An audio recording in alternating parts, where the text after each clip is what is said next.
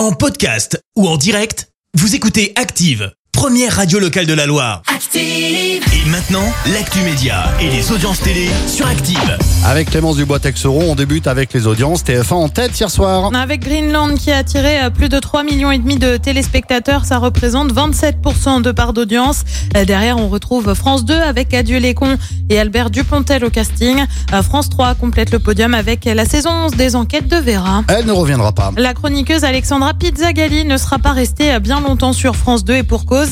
Elle avait fait ses premiers pas hein, dans Télématin la semaine dernière avec une chronique sur les attentats de Nice, alors que le procès débutait lundi dernier. Seulement voilà, euh, sur un ton très second degré, elle avait voulu défendre pleine de cynisme l'auteur de l'attaque. Euh, France Télé avait dû s'excuser. La chaîne a désormais annoncé euh, que l'humoriste ne reviendrait pas sur France 2. Sur la forme, c'était désastreux. Sur le fond, ça ne nous correspondait pas non plus, a déclaré un responsable de France Télé. Et oui, il faut dire que sur la forme, la chroniqueuse avait aussi eu une panne de prompteur. Ça n'a pas aidé. Et puis on quitte France 2 pour TF1 avec une nouvelle série, Syndrome E. C'est prévu le 29 septembre prochain. La série est adaptée du roman de Franck Tillier. Dans les rôles principaux, on retrouvera notamment Vincent Elbaz.